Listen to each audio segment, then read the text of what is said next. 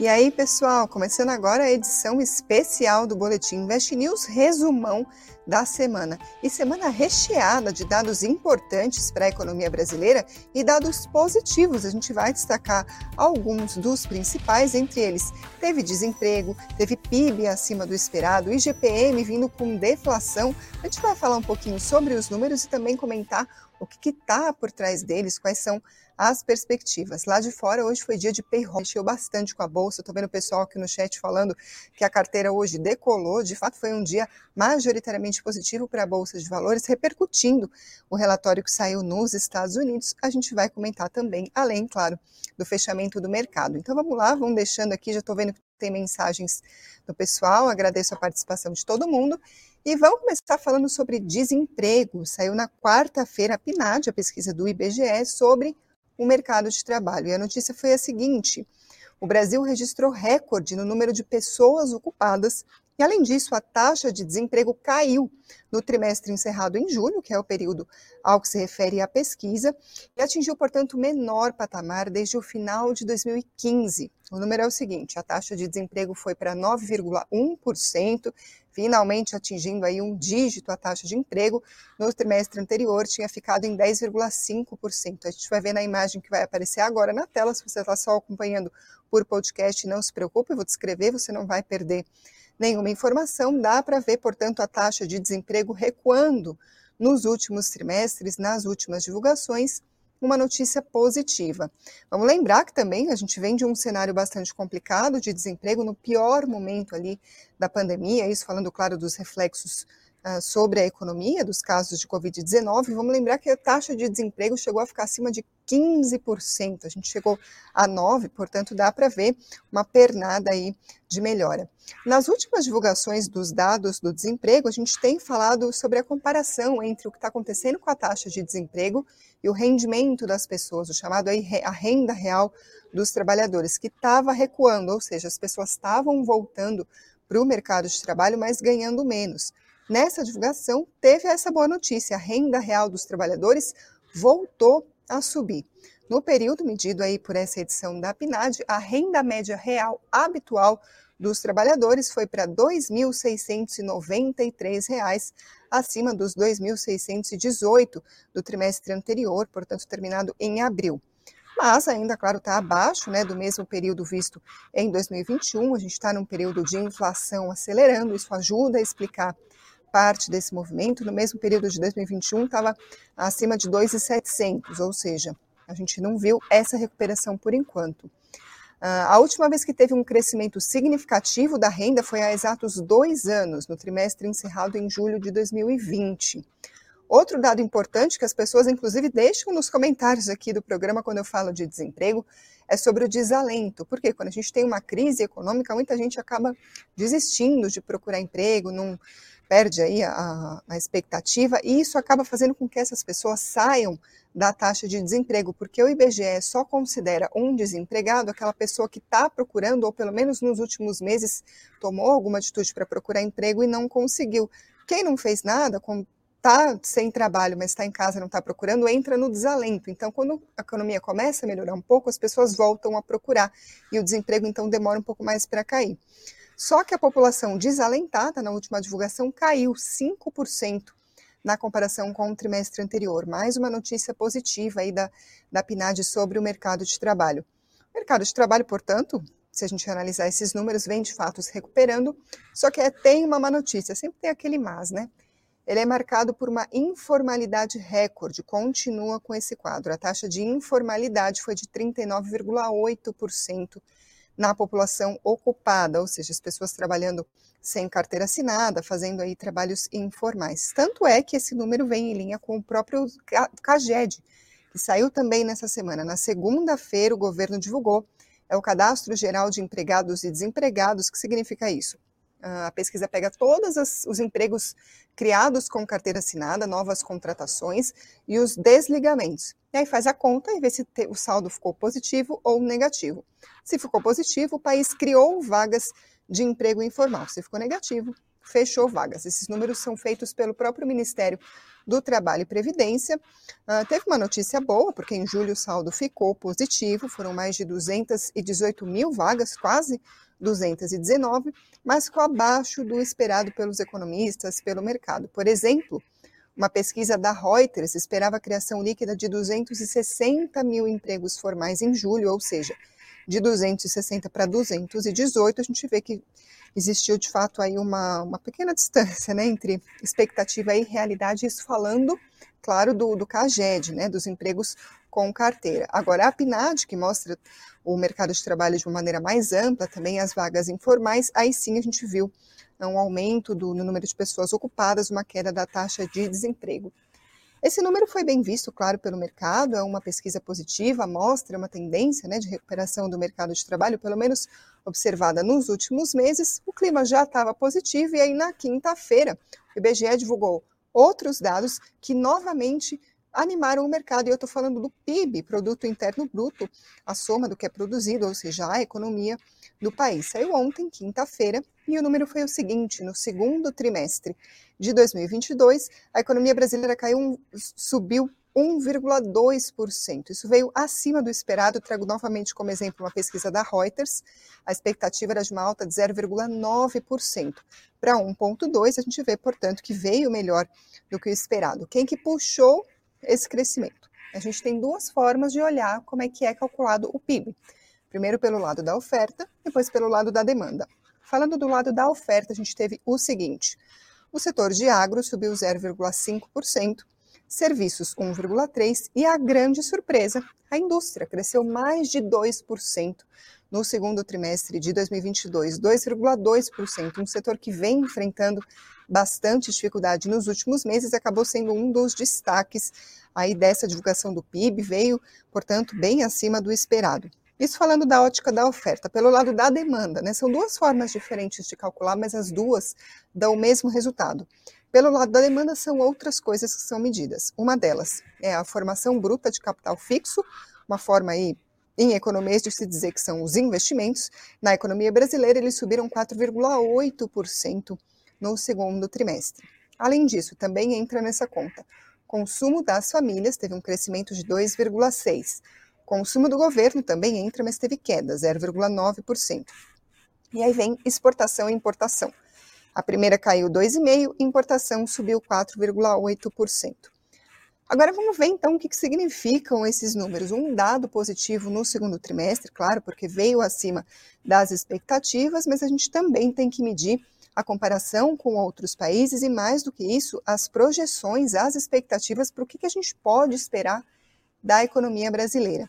Eu trago aqui alguns dados uh, compilados pela Austin Rating com diversas fontes que mostram a comparação com o que aconteceu com o PIB dos países no segundo trimestre. O Tiago vai colocar para a gente agora uma imagem na tela que mostra para a gente o seguinte: a lista tem 26 países e aí, no segundo trimestre, o PIB do Brasil teve o sétimo melhor resultado, se a gente considerar o aumento do PIB na comparação com o trimestre anterior, ou seja, a gente está comparando o segundo TRI de 2022 com o primeiro TRI de 2021. A gente vê o Brasil aí destacado em verde, lá para cima, na parte de cima da tabela, entre os melhores resultados na comparação uh, com os pares, né, com outras economias.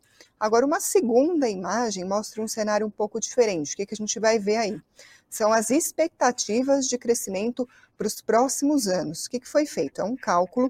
Uh, a gente pega a expectativa, por exemplo, de crescimento para 2022, depois 2023, até 2026, faz uma média, e aí tem o crescimento médio por ano esperado para a economia dos países nos próximos anos, até 2026.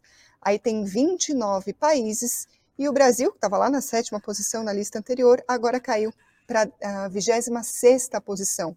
Lá para baixo da tabela, perdendo aí uh, o último, claro, é a Rússia, né, um país que está em guerra. Tirando a Rússia que está em guerra, somente dois países ficaram com uma expectativa pior que a do Brasil. Eu conversei com um economista-chefe da Austin Rating, que é a instituição que compilou esses dados, sobre o que está acontecendo, o que, que explicam esses dados. E ele comentou o seguinte, que a gente viu, de fato, a economia brasileira positivamente influenciada por diversas medidas que foram adotadas nos últimos meses. Só para a gente lembrar, a gente teve redução de impostos, por exemplo, o ICMS teve uma modificação que acabou impactando o preço dos combustíveis, energia elétrica, deu aí um certo alívio para a inflação. Além disso, continuidade do pagamento de auxílios, Auxílio Brasil, também teve liberação de recursos de FGTS, aposentados e pensionistas também tiveram recursos liberados e mais dinheiro nas mãos das pessoas acaba impactando a economia. Além disso, o economista listou também vacinação, teve ampliação, quarta dose aplicada uh, em várias pessoas, atingindo inclusive outras faixas etárias. Isso fez com que a, a confiança dos consumidores ganhasse algum fôlego para que eles continuassem, por exemplo, uh, impulsionando o setor de serviços. E aí o Alex Agostini disse o seguinte: a inflação alta e os juros altos que estavam inibindo o consumo acabaram sendo superados, fecha aspas, porque muito se fala sobre o impacto que diversos meses de inflação pressionada, com a Selic subindo sem parar, qual o impacto negativo isso pode ter para a economia, em quanto tempo a gente poderia sentir esse impacto negativo. É uma discussão que a gente vem acompanhando há diversos meses, mas que foi superada, na opinião do Alex Agostini, justamente por esses fatores como medidas de redução de impostos, vacinação também sendo ampliada. Isso foi o que acabou culminando nesse cenário mais positivo para o PIB no segundo trimestre. Agora, também perguntei, claro, sobre essas perspectivas para os próximos anos e por que, que o Brasil fica tão lá atrás na comparação com os anos, com os outros países. O Alex me disse o seguinte, abre aspas, o ponto é que a gente fez uma gangorra. Expectativas para esse ano começaram a melhorar e para o ano que vem piorar. Fatores negativos que afetam esse ano foram jogados para o ano que vem. E o fiscal é o principal deles, fecha aspas. A gente acompanhou isso, inclusive, nas próprias divulgações do Boletim Focus, que é aquela, aquela pesquisa que o Banco Central faz com centenas de economistas, analistas de diversas casas, com as projeções para diversos dos indicadores mais importantes da economia brasileira. A gente pôde acompanhar, de fato, as expectativas para 2022 melhorando semana a semana, devagarinho, enquanto para 2023 o efeito era o inverso. Por quê?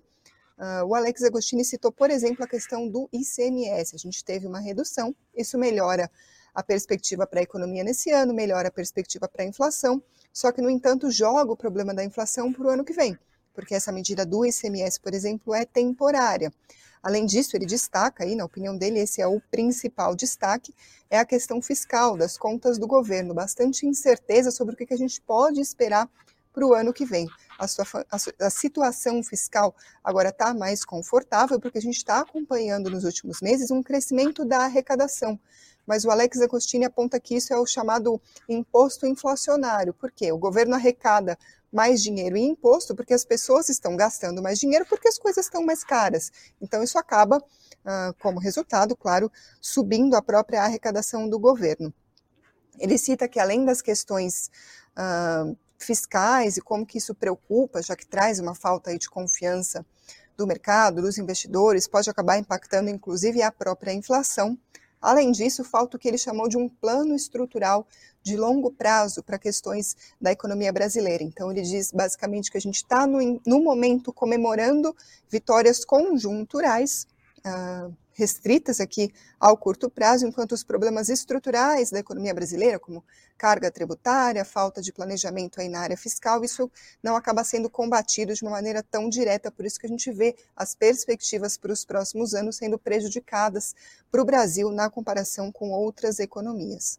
Essa é a avaliação, portanto, do economista, mas voltando a falar sobre os dados, eu comentei que a indústria foi uma das grandes surpresas da divulgação do PIB. Hoje, sexta-feira, o IBGE divulgou o dado da indústria de julho, o que aconteceu, portanto, com a produção industrial teve uma alta de 0,6% na comparação com o mês anterior, voltou a crescer, porque em junho tinha caído 0,3%, só que ainda está 0,8% abaixo do patamar pré-pandemia, daí eu estou falando de fevereiro de 2020. O gerente da pesquisa, o André Macedo, disse o seguinte sobre o cenário pré-indústria, abre aspas, temos uma melhora, mas longe de enxergar uma trajetória sustentável de crescimento para repor as perdas recentes da indústria, fecha aspas. A alta de juros que a gente está acompanhando, claro que impacta a produção industrial, primeiro porque impacta o próprio consumo, e aí, claro, diretamente acaba impactando também a produção. A desaceleração da economia global também é um problema para a indústria, também tem sido um dos fatores de dificuldade, mas, por outro lado, a gente tem outras medidas que acabam beneficiando o setor. O governo adotou medidas como corte de tributos sobre os combustíveis, que a gente estava comentando agora, redução de tarifas de importação, baixa do imposto sobre produtos industrializados, o IPI. Isso tudo acaba favorecendo a atividade da indústria e também, claro, mexe com a perspectiva do setor. A gente estava falando de inflação, saiu nessa semana outro índice importante, é o IGPM, é divulgado pela Fundação Getúlio Vargas, é o Índice Geral de Preços Mercado. O que é isso? Ele tem 60% da sua composição uh, no chamado IPA, que é o Índice de Preços ao Atacado, quanto que custa fabricar as coisas, produzir o que a gente consome, a chamada inflação na porta da fábrica. Aí, um outro percentual um pouco menor é o do IPC, que é de fato o índice de preços para o consumidor, o que a gente sente no supermercado, se está mais caro, se está mais barato, e um percentual bem menor, que é o índice de preços para a construção civil. Como um todo, o IGPM caiu 0,7% em agosto. Sim, eu estou falando de deflação pelo IGPM no mês de agosto. Foi a primeira vez que isso aconteceu, a primeira taxa negativa desde setembro do ano passado. Além de ter caído, ainda por cima caiu mais do que o esperado. A expectativa em pesquisa da Reuters era de uma queda de 0,54%. Com isso, como é que ficou então em 12 meses encerrados? Em agosto, a alta do IGPM está em 8,59%, uma baita de uma desaceleração se a gente considerar o mês anterior, que tinha ficado em mais de 10%. E além disso, considerando essa análise em 12 meses, é o patamar mais fraco desde junho de 2020. Agora, falando dos índices separadamente, né, os indicadores separadamente, o tal do IPA, que é a inflação na porta da, da fábrica, que é o maior peso na composição do IGPM, teve queda de 0,71%. O índice de preços ao consumidor, IPC, pesa um pouquinho menos, mas ainda é importante, 30% do IGPM, ele teve uma queda de 1,18%. Já o índice nacional uh, de custo da construção, que é o INCC, ele teve alta 0,33% eu trago uma declaração do André Braz, economista, coordenador do índice de preços da FGV, sobre o panorama para o IGPM, ele diz o seguinte, abre aspas, os combustíveis fósseis, dada a redução do ICMS e dos preços na refinaria, seguem exercendo expressiva influência sobre os resultados do IPA e do IPC, ambos com taxas negativas em agosto, fecha aspas. De fato, a gente está vendo os combustíveis impactando uma série de indicadores de preços com o IGPM não seria diferente. Em agosto, só para a gente ter uma ideia, isoladamente esses itens, a gasolina caiu 8,23% e o diesel 2,97%. Nessa semana, novamente, a Petrobras anunciou uma redução de preços nas refinarias, isso porque a gente está acompanhando lá fora a cotação do petróleo também mostrando algum alívio, depois daquela explosão ali dos preços que a gente viu logo nos primeiros meses depois da invasão da Ucrânia pela Rússia. Agora, as cotações estão se atenuando, isso acaba se refletindo, portanto, na política de preços da Petrobras, que reduz os seus preços nas refinarias isso, aliado à mudança no ICMS, acaba culminando numa queda nos valores que a gente vê nas bombas dos combustíveis. Isso eu estou falando, portanto, de todo um panorama do cenário aqui no Brasil, mas hoje foi um dia importantíssimo lá fora, porque teve a divulgação do Payroll, um relatório importante do mercado de trabalho nos Estados Unidos. Ele é publicado toda primeira sexta-feira de cada mês e hoje ele mexeu bastante com o humor dos mercados. Os números são os seguintes: o Departamento do Trabalho lá dos Estados Unidos informou que foram abertas 315 mil vagas de trabalho fora do setor agrícola no mês passado. Veio perto do esperado pelo mercado, marcou o vigésimo mês consecutivo de crescimento de empregos, isso veio dentro da expectativa. O que, que surpreendeu de alguma forma? O desemprego aumentou nos Estados Unidos de 3,5%, que era a mínima pré-pandemia, que estava em julho, agora em agosto foi para 3,7%. Isso, claro, ah, foi a grande surpresa, mexeu bastante, porque o mercado fica de olho no seguinte: se o mercado de trabalho lá nos Estados Unidos dá sinais de força ou de fraqueza, isso mexe com o que o Federal Reserve, o Fed, o Banco Central de lá, deve fazer com a taxa de juros. Por quê? O Fed já vem dando sinais de que a prioridade é combater a inflação. O que significa isso? Subir os juros, porque juros mais altos inibem o consumo, portanto, inibem a própria alta de preços. Só que se você faz isso com muita intensidade, há um efeito negativo para a economia, porque se a vida do consumidor está mais difícil, a atividade da economia vai esfriar. Um sinal de indicativo, um indicativo de economia esfriando é o próprio mercado de trabalho. Então, o Fed acompanha. Se o mercado de trabalho está esfriando demais, ou seja, desemprego aumentando, criação de vagas uh, diminuindo, isso pode sugerir, então, uma tendência de juros subindo menos. Então, claro, isso não é uh, uma certeza, mas é uma expectativa do próprio mercado. Trago aqui duas análises de especialistas para a gente poder entender melhor como que o mercado enxergou os dados do payroll divulgados hoje, porque que isso mexeu positivamente com os mercados aqui no Brasil. O primeiro deles é o Fábio Fares, ele, ele é especialista em análise macro da Quantsit. Ele diz o seguinte, abre aspas, esse número sim vai mostrar o que vai acontecer com a taxa de juros. Por esse payroll e por tudo que está acontecendo no mundo, acredito que se o CPI, que é o índice de preços lá dos Estados Unidos, vier em linha ou até um pouco abaixo, o Fed pode ter total tranquilidade para, na reunião de setembro, surpreender o mercado e subir só em meio ponto percentual a taxa de juros e não 0,75. Com isso, pode ganhar tempo e manter esse ritmo de 50 pontos até o final do ano, levando a taxa para 4%, fecha aspas. Por que, que ele disse isso? O mercado está esperando que em setembro o Fed vai subir os juros em 0,75 ponto percentual. Essa expectativa ganhou força, inclusive, depois das últimas declarações do chefe do Fed, Jerome Powell. Foi bem duro com a inflação, disse que a prioridade era combater a alta de preços, por mais que tivesse um efeito negativo sobre a economia. Mas quando a gente vê um dado como esse uh, do payroll de hoje, o mercado acaba pensando se vai ser exatamente isso, se vai mesmo ser 0,75 ou o Fed vai recuar um pouco, subir somente 0,5. Outra, outro comentário que eu trago para vocês, do Rodrigo Cohen, ele é analista e cofundador da Escola de Investimentos, ele diz o seguinte, abre aspas, o mercado é muito emotivo porque é feito por pessoas. O Powell já falou que mesmo com a inflação se estabilizando no curto prazo, a política de juros ainda é altista, mas eles não estão acostumados com taxas de juros altas e ainda temos tempo até a próxima reunião do Fed com outros dados saindo e apontando para uma inflação mais controlada, podemos ver os juros não continuarem subindo tanto, fecha aspas. Passando para o cenário, para o fechamento do mercado, nesse cenário então de expectativa sobre os juros dos Estados Unidos, o dólar caiu hoje mais de 1% sobre o real, caiu 1,01% a R$ 5,18, mas nessa semana subiu mais de 2% em relação ao real. O Bitcoin, por volta das 18 horas, caía 0,53% aos 19.925 dólares. O Ibovespa hoje subiu 0,42% aos 110.864 pontos, mas nessa semana acumulou uma queda de 1,28%. Vamos falar de ações entre as que se destacaram no pregão de hoje, considerando aquelas que compõem o Ibovespa, que liderou as perdas do dia hoje novamente foi a IRB, caiu mais de 12%. Vamos lembrar que ontem precificou a oferta de 1,2 bilhão de reais em ações a um real por papel. Esse, esse dinheiro vai ser usado para reenquadrar métricas regulatórias. No pior momento de hoje, a ação chegou a R$ 1,08, uma queda de mais de 22%. De novo, a mínima histórica intradia, ou seja, um momento difícil aí uh, para as ações de IRB na Bolsa de Valores.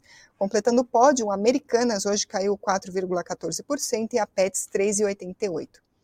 Na outra ponta, entre os principais ganhos do dia, só deu construtoras, Exetec subiu 8,42, JHSF 8,28, MRV 8,14. A gente comentou ontem aqui no Boletim Invest News com a Ângela, primeiro porque a indústria da construção cresceu bastante no segundo trimestre, o mercado se surpreendeu com o PIB uh, ah, divulgado pelo IBGE, trazendo alta de mais de 9% na comparação anual da indústria da construção. Além disso, também está no radar expectativas sobre mudanças no programa Casa Verde e Amarela do governo. Além disso, os próprios dados melhores da economia, o ciclo da alta da Selic parecendo aí está perto do fim, isso acaba beneficiando também o setor. Agora, falando da semana, o acumulado da semana encerrada nessa sexta-feira. A IRB derreteu mais de 38% nessa semana.